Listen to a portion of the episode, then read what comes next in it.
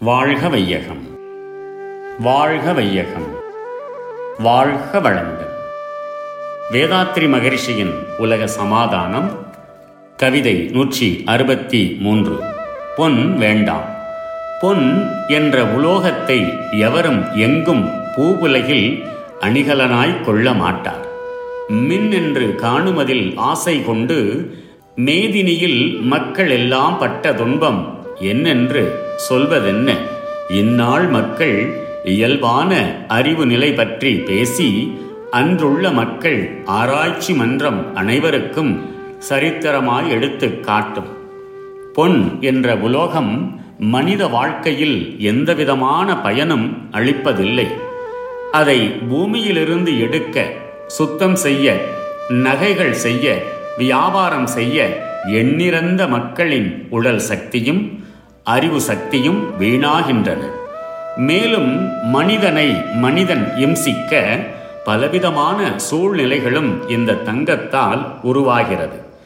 இரும்பால் செய்த ஒரு சிறு ஆணி கூட எத்தனையோ காலத்திற்கு மரங்களை இணைத்து பிடித்து கொண்டு இருக்கிறது. மனித வாழ்வில் பயன் தருகிறது.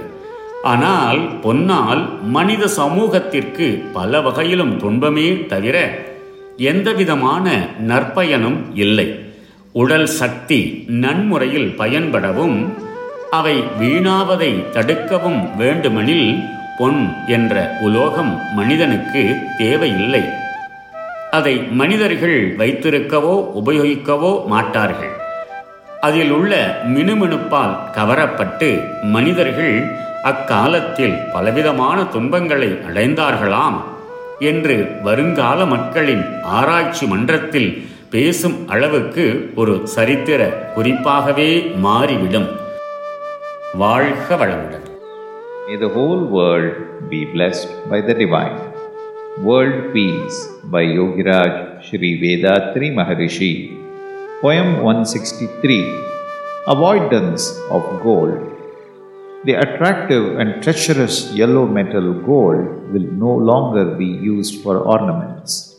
In future days, some of the gold bricks may be kept in museums with the inscription In the olden days, mankind was much attracted by this metal and spoiled their happiness and wasted their energy in struggling to obtain it. Such ignorant people live even in the 20th century Gold ornaments then will be valued as nothing more than historical artifacts. May the whole world be blessed by the divine. நம் கடமை அறவாழ்வின் நாட்டத்தே சிறக்கட்டும்